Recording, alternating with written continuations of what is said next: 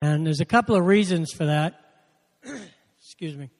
First reason is it puts a lot of scriptures uh, into context. It's a real good example of the importance of reading your Bible and finding the context of what you're reading. Things that you read, today's English, today's meanings, today's cultural understanding of things are distinctly different than they were 2,000 years ago. And so if you have a cursory reading of a particular statement, you come away with a modern, up to date understanding of it, and you can be as far removed from the truth of the scripture as your sin has been removed from your life. So, so this gives us a chance to look at some of the contextual applications of uh, baptism, immersion, water baptism, and it also gives us a chance to uh, talk about the sacred. Uh, water baptism is an ordinance of the church, uh, being one of the sacred, or, and I love this word, sacerdotal duties. Right? Not a nice word? Sacerdotal. Sacred duties, along with the Lord's Supper, that were personally commanded by the Lord to do as part of establishing the church. Okay? In Matthew 28 19, Jesus says, Go ye therefore, teach all nations, baptizing them in the name of the Father and of the Son and of the Holy Spirit. Baptisms is also listed in the book of Hebrews as one of the principles of the doctrines of Christ. In Hebrews 6 1 and 2, it says, Therefore, leaving the principles of the doctrine of Christ, let us go on unto perfection, not laying again the foundation of repentance from dead works and of faith toward God, of the doctrine of baptisms and of the laying on of hands and of resurrection of the dead and of eternal judgment. So, what are the origins of baptism? First, under Noah, baptism was a universal event. If you have a Bible, and by the way, if you need a Bible, there are uh, stacks of them on the side tables. You're welcome to take one of those, and if you don't own one, keep it as your own. If you do, borrow it for the duration. 1 Peter 3 18 through 21.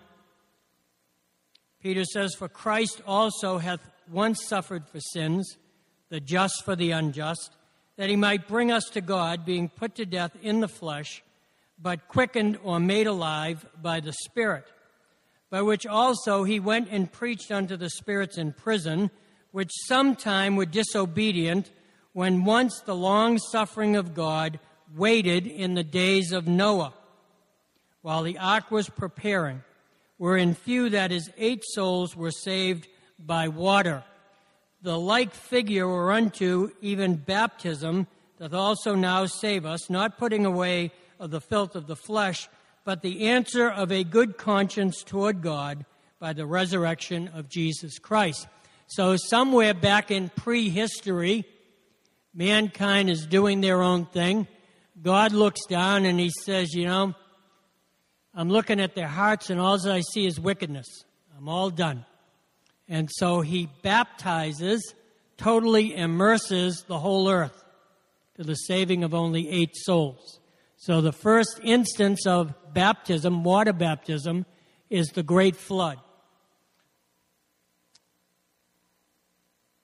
Under Moses, water baptism was a national event.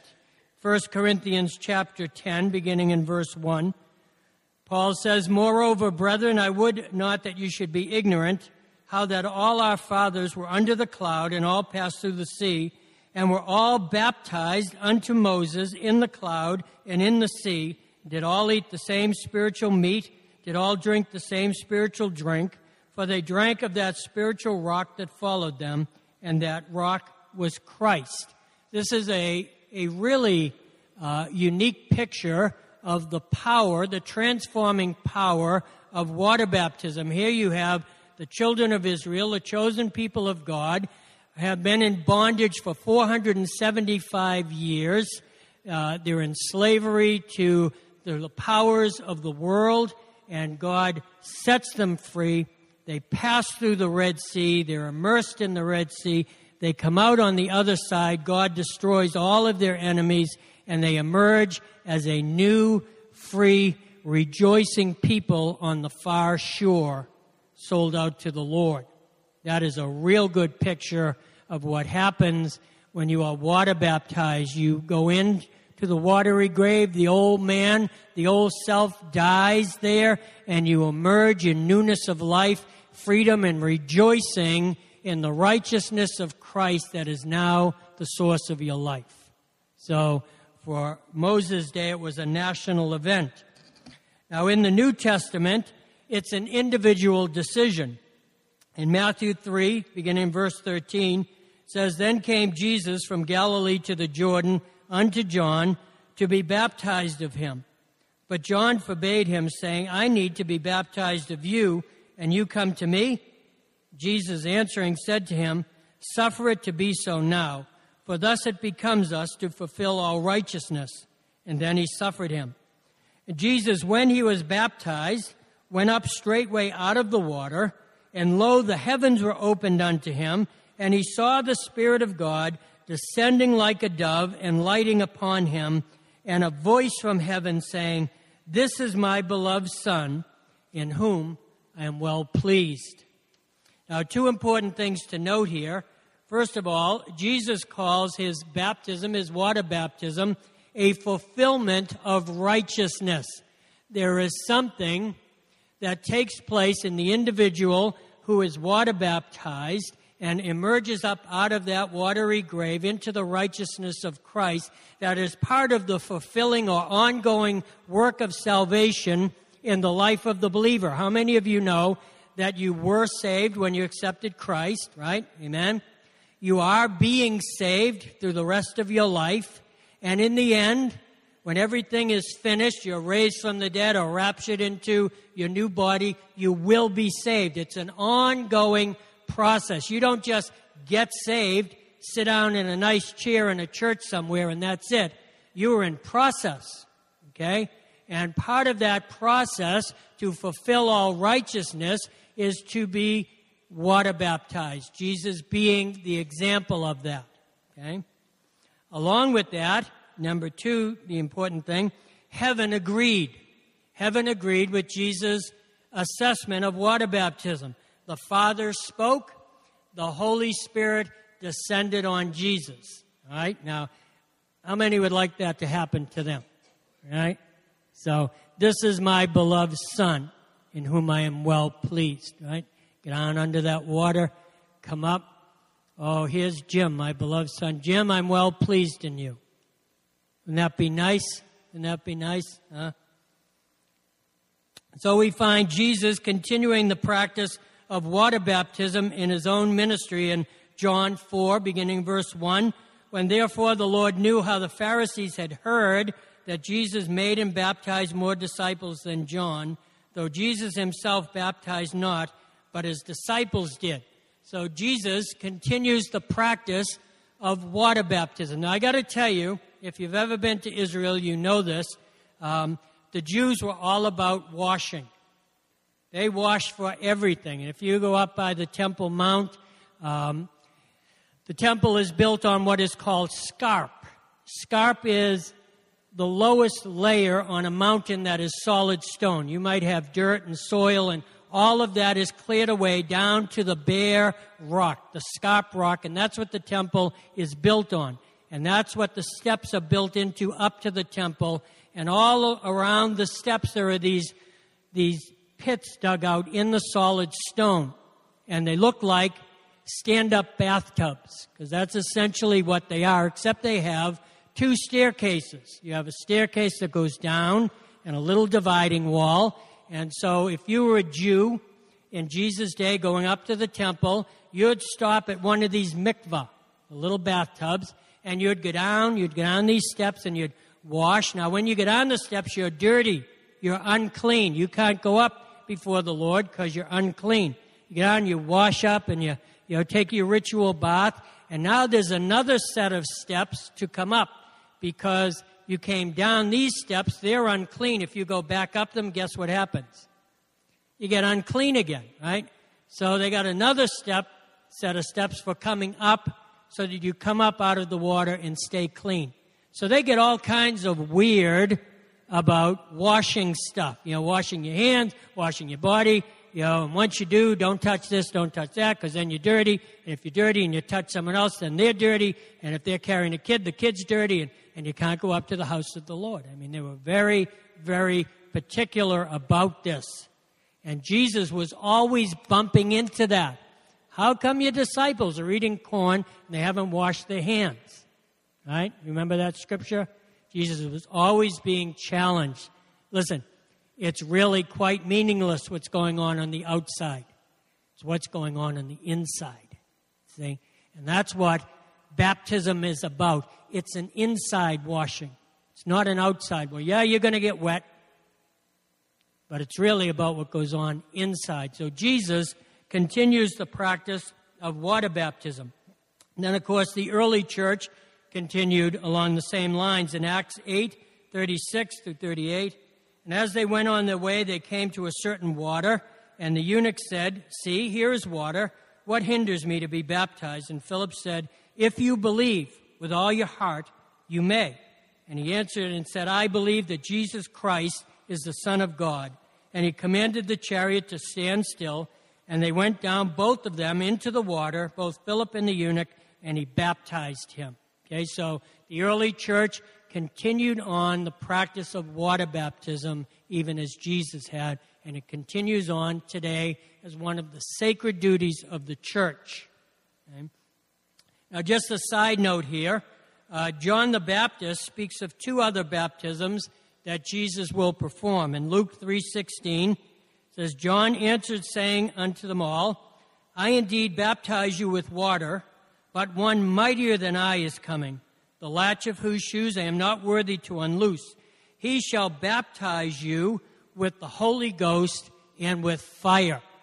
Okay? Now, I think this is really cool because the elements that are involved here, you've got water baptism, which is a continuation the process of righteousness, which usually leads into some type of experience with the Holy Spirit where you're baptized. Now, when the day of Pentecost came, it says that tongues of fire came down on their heads, right? So, what's water made of? H2O, which is hydrogen, right? And hydrogen is highly flammable and quite explosive, I understand and oxygen. And oxygen is highly flammable and quite explosive, I understand. so they get these two highly flammable elements, combine them together, and use it to put out fire. The heck is that? Do you ever think about that? But I don't think it works that way in the kingdom. You see, I think the water ignites the fire. I think it has its true purpose in the spirit realm. I think going on towards righteousness lends itself to those other baptisms where God comes and He fills us with His Holy Spirit. He baptizes us, immerses us in His own presence, and then lights us up. Who, who was that great evangelist? Was it the 1700s? And he said, Oh, just light me on fire and the people will come to watch me burn. Right? He, yeah, Finney, right? He understood. He understood that. There's a baptism of fire. And, and here's the thing I got to warn you don't lightly ask for that. Okay? Consider fire burns up things. There's any part of you you don't want to let go of, don't ask for that because he'll burn it up. You know, it'll turn to dust, it'll be ashes. And if you're not ready for that, you know, you're going to be pretty disappointed. It's not a light thing, it's a sacred thing. Holy, Holy Ghost and with fire. Okay? There are two important components to water baptism which must be clearly understood to avoid error. And, and I got to say, there's a lot of error in water baptism. Okay? The first is the method. What is the method that's being used in the uh, in the water baptism. There are actually three methods used in the church today. One is sprinkling, and maybe you've seen that. They got the little baby, you know, and they got this thing that looks like a rattle with a bunch of holes in it, and they s- sprinkle the water on the baby. That's one method. The other is pouring, where they hold the baby or even an adult's head over a basin and they pour uh, a pitcher of water over their forehead, and, and they consider that baptism. And then the third is full immersion, full immersion. And, and uh, that is the, the method that we use. We, we will, if you're being baptized today, there isn't going to be a hair of you above the water when we get our hands on you. All right? All right? If we have to hold you down with our feet, you will be fully immersed. And this is funny because we, we were ministering at a house meeting one time, and this guy, Hav, um, six foot seven. Oh, I got to be baptized. I got to be baptized. And the lake was solid. I mean, it was eight foot thick. And I said, I don't know. We have to wait till the spring. Said, I can't wait. I said, all right, we'll fill up the tub. So we fill up the tub, and we, we've got six foot seven Hav in the tub, and we've got four guys standing over him on the rim of the tub, folding his body up. And one would push and he'd pop out the other end, the other would push, and, and we finally got him all of Hav under so nothing was showing, and someone yelled, In the name of Jesus! and we baptized Hav Forden in the tub. Now, thankfully, you won't have to go through any of that today. We got a big lake waiting for us, and uh, we'll be a little gentler with you. But we, we believe that is, that is the scriptural method for water baptism is full immersion. Okay? So, you know, how important is the difference? Let's go to Acts 2:37 and 38. Now when they heard this and what they heard was Peter's sermon on the day of Pentecost, they were pricked in their heart and they said to Peter and to the rest of the apostles, "Men and brethren, what shall we do?" And Peter said to them, Repent and be baptized, every one of you, in the name of Jesus Christ for the remission of sins, and you shall receive the gift of the Holy Spirit. Now, the Greek word there, baptized, is the word baptizo. It's derived from another word, bapto. Bapto, baptizo. It means baptism, Baptist, baptize, wash, to dip repeatedly, to immerse, to submerge, as a sunken ship is a ship that's been baptized. Okay? To cleanse by dipping or submerging, to wash, to make clean with water, to wash oneself, to bathe, or to overwhelm.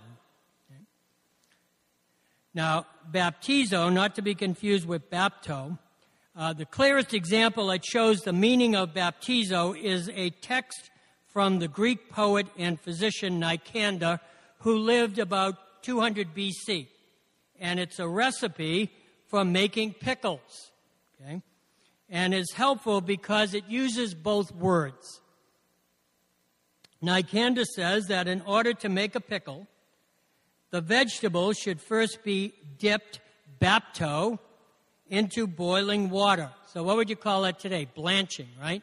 You'd blanch it. You bapto, that cucumber, in and out, okay? And then baptized or baptizo in the vinegar solution. Both verbs concern the immersing of vegetables in a solution, but the first is temporary, in and out. Okay? The second, the act of baptizing the vegetable, produces a permanent change. Now, when used in the New Testament, this word more often refers to our union and identification with Christ than to our water baptism. Mark 16, 16, he that believes and is baptized shall be saved. Christ is saying that mere intellectual assent is not enough. There must be a union with him, a real change, like the cucumber to the pickle. So today, all of you who are coming out to Apiche to be baptized, we're going to pickle you. Okay? And we really like doing that. Now, here, here is the important thing to us in, in looking uh, at this word. When the Bible was translated into the English language, okay, the word baptizo translates to immerse. Whenever you see reading in the Bible, baptized, baptize, think immerse, immersed. You all understand that, right? Which presented a major problem to the Church of England because they didn't immerse, they poured. So they come across this word baptizo, they translate it, it says immerse, and they say, oh, We don't do that. What are we going to do? Well, I mean, to me, the logical thing was change what you're doing, right? But we tend to be religious. So rather than changing what they did, going from pouring to immerse, immersing, ta da, let's create a new English word. They created the word baptize. There is no English word baptize. There is baptizo that translates to immerse but it doesn't fit their doctrine. So now they create the word baptize, and this is what baptize means a sacrament of initiation into the church using the element of water. So they created a whole new word with its whole new definition. So then what happens is, so when we see the word baptize, we automatically associate that with the idea of some form of water baptism. Okay, because we've been reading for the last 500 years an English Bible. Okay? So, this is the importance of understanding it in context. 2,000 years ago, baptizo meant immersed. It meant what it meant, what it meant. And guess what? Still does today If you understand the scripture in context. Okay? So, this is how important this, this is to our theological thinking. And you might say, oh, what's the difference? You know, who cares? Well, this, this Bible here, I can't take out of this case because um, it'll just fall into about 20 pieces. This I bought in 1983 so that I could go to Bible college with the Assembly of God. So this Bible has all my side column notes from 30 years of ministry and studying the Word. I've bequeathed it to uh, Eric. So when I die, come and get this. All right, this will be worth something to you.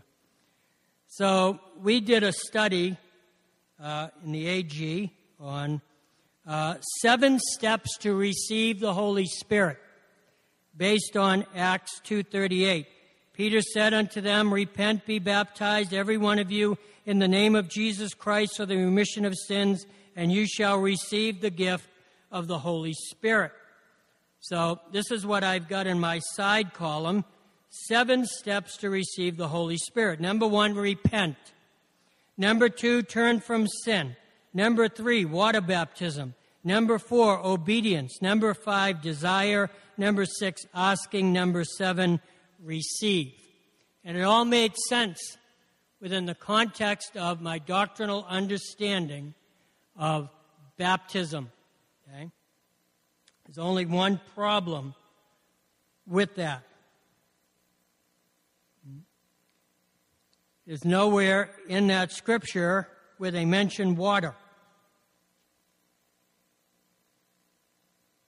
doesn't mention water.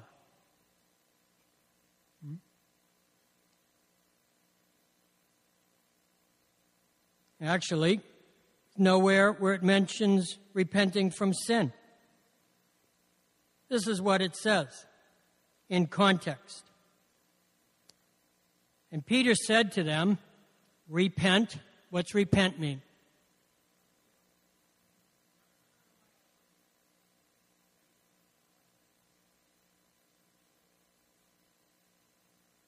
180.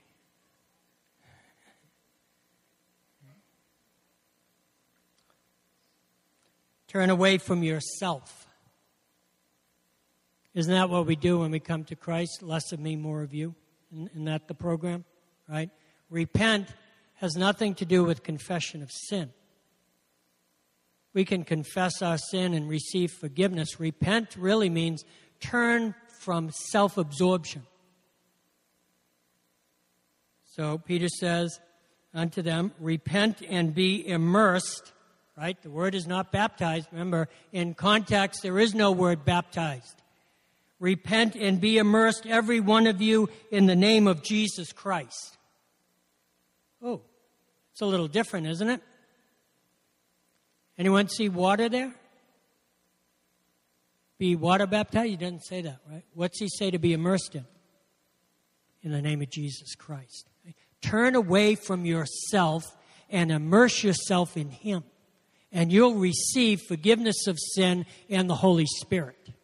It isn't seven steps, it's a relationship. Because you can do all the seven steps you want and get nothing unless you got a relationship, unless you're surrendering day by day yourself to the one who paid the price to give you life. And the more you give up of you, the more of him becomes evident. That's immersion in the name of Christ. So we can say, Turn away from yourself, be immersed, every one of you, in the name of Jesus Christ for the remission of your sins, and you shall receive the gift of the Holy Spirit. So we can see that a full understanding of water baptism must be based solely on the idea of baptizo, meaning immersion. It's immersion. Okay? So let's quickly look at two examples of Scripture where there's a direct reference to water. Water immersion. Mark 1 9 and 10. And it came to pass in those days that Jesus came from Nazareth of Galilee, was immersed of John in the Jordan, and straightway coming up out of the water. All right? Direct reference to the use of water. The element of immersion is the water being referred to. Acts 8:38, he commanded the chariot to stand still. They went down both of them into the water, Philip and the eunuch, and he immersed him. And when they came up, out of the water. So the element of immersion again here is a direct reference to water. Okay? But water is not the only element of immersion for the baptisms in Christian faith. He shall baptize you with the Holy Ghost and with fire. Okay? And we've got to look at the scripture in context to see where he's referring to. Not all baptized is about water. Okay? Are you tracking with me on this? Some of you look like deer in headlights. It's okay, though. We'll get you there.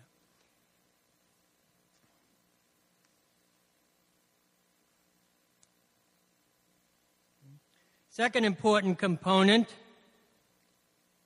after the method is the formula.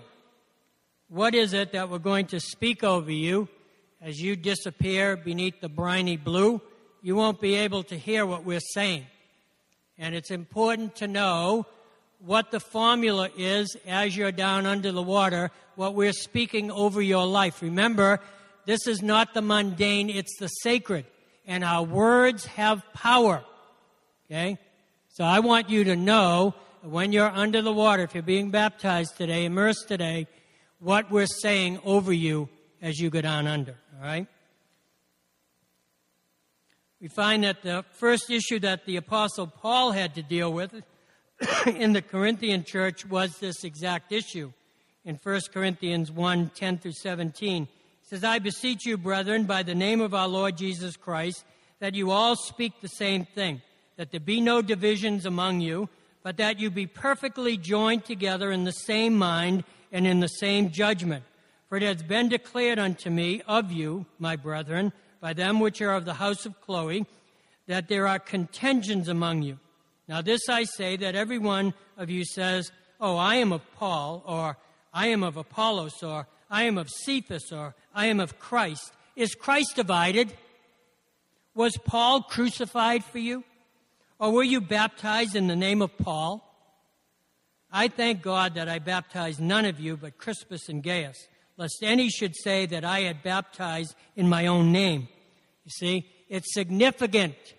It is important you understand whose name you're being baptized in because people love to follow leaders. We put more stock in a leader than we should put into them, and they fail us. I don't want you to ever think that I baptized you, that I paid any price for what you experienced in the Lord Jesus Christ. I will let you down. Guaranteed, I will let you down. He will never, ever let you down. He will never fail you. He will never leave you. He will never forsake you. He bought you with a price, his own life. He's going to stand with you through thick and thin. If you're going to be tagged with any name, then be tagged with the name given under heaven by which you must be saved, and that is the name of Jesus Christ.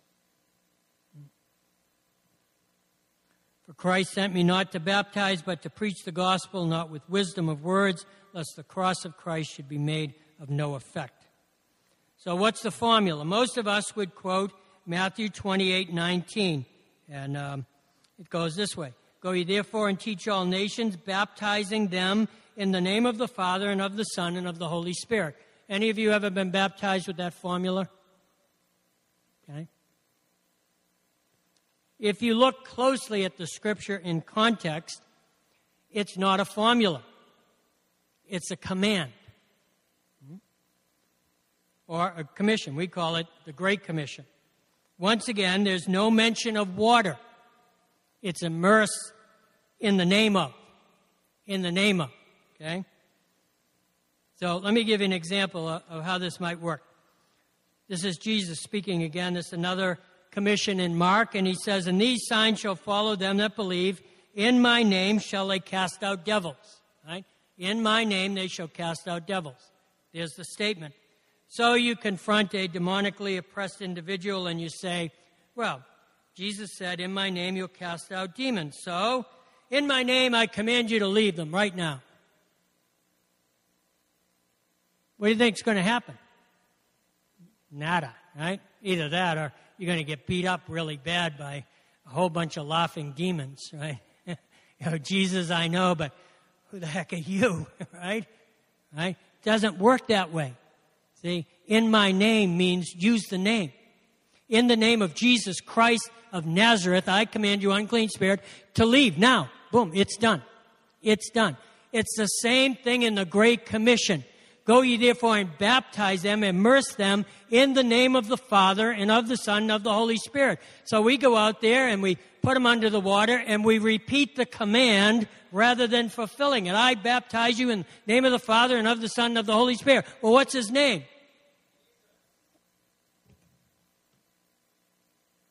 Catching this?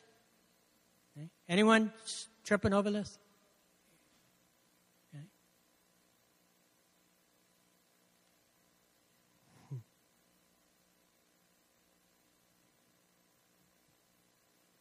Now, notice that in the commission, it is name singular.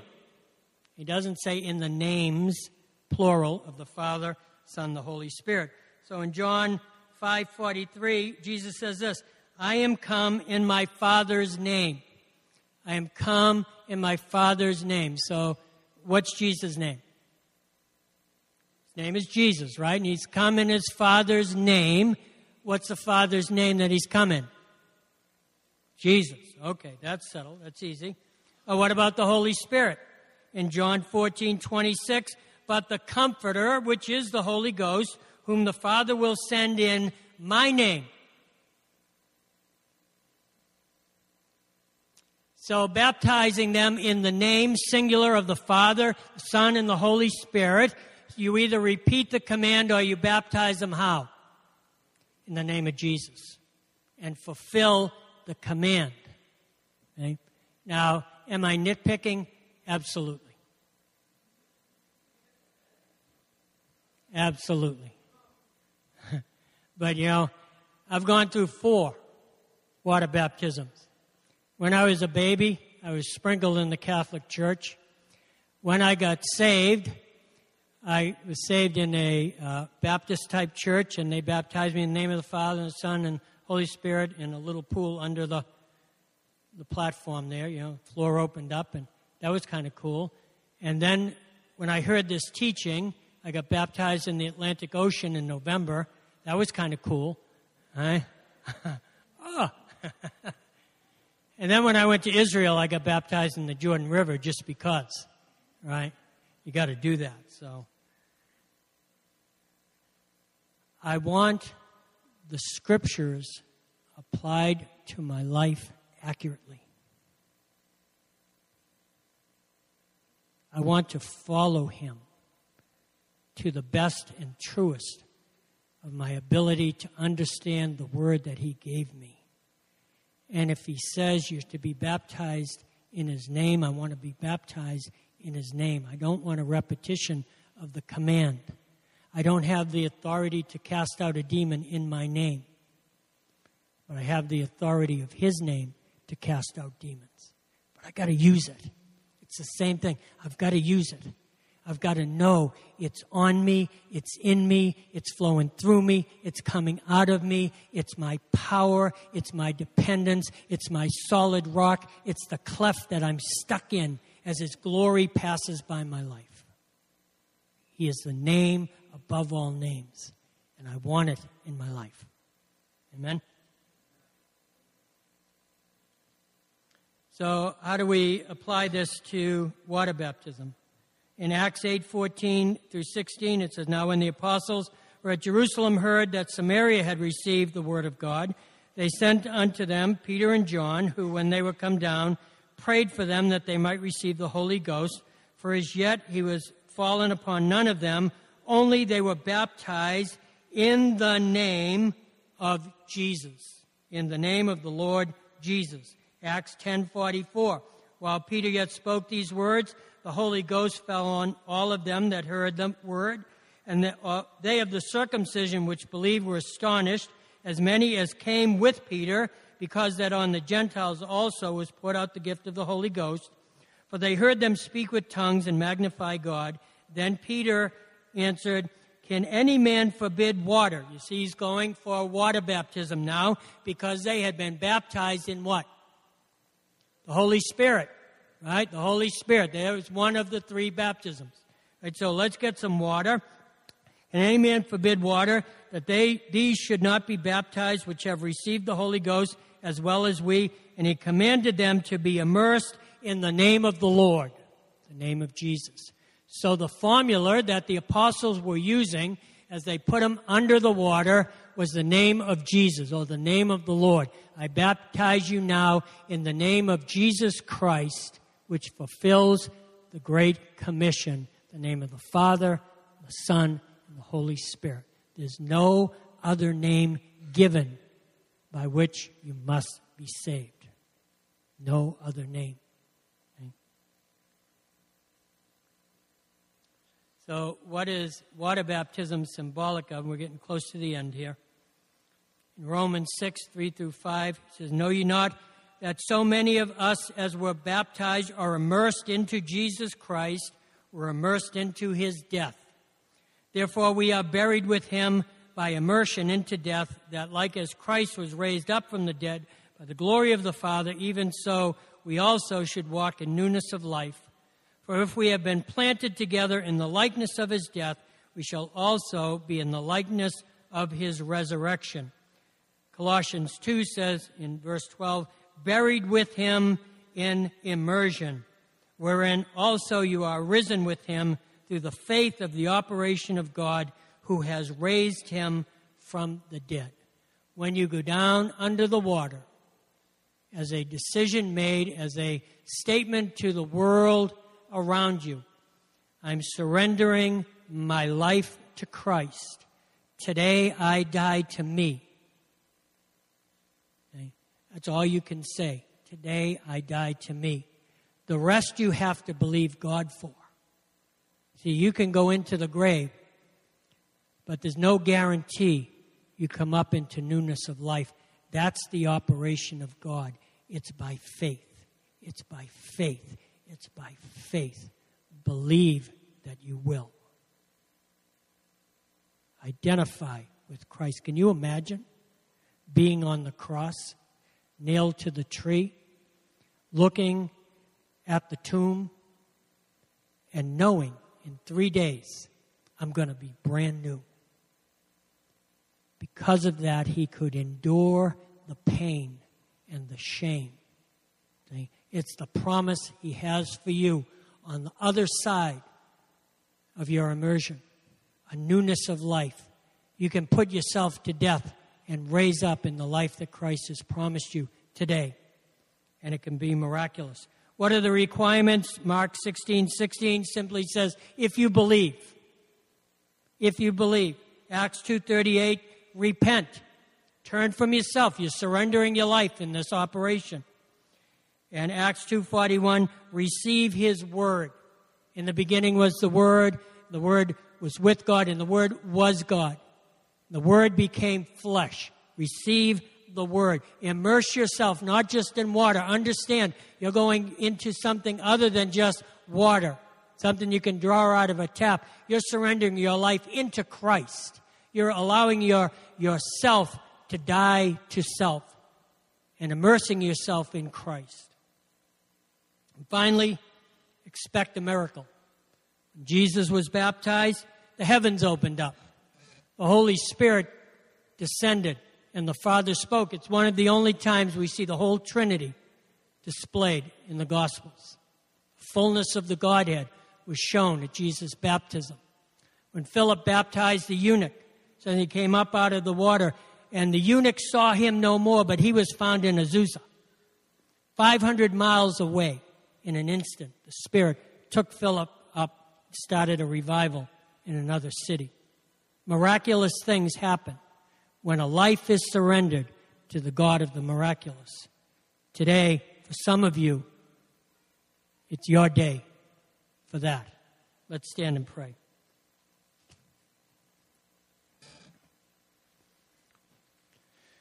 So we bid you come, Holy Spirit. Immerse us with your presence and with your purposes for our lives. Lord, I pray for each one today who's heading for that watery grave. Lord, I pray that your word would go deep into their hearts and minds, that they would understand the commitment they're stepping into, the life change that you have promised for them, oh God, and the purposes that you have for their lives. Lord, I pray that you meet them under the water, oh God. Lord, that at the sound of your name being spoken over over your, their lives, O oh God, that your righteousness would flood into them and that they would never, ever, ever be the same again. Lord, we invite you to join us at Opechee Point today. Come and fellowship with us. Bless your people, Lord, and immerse us in your presence. We ask it in Jesus' name. Amen.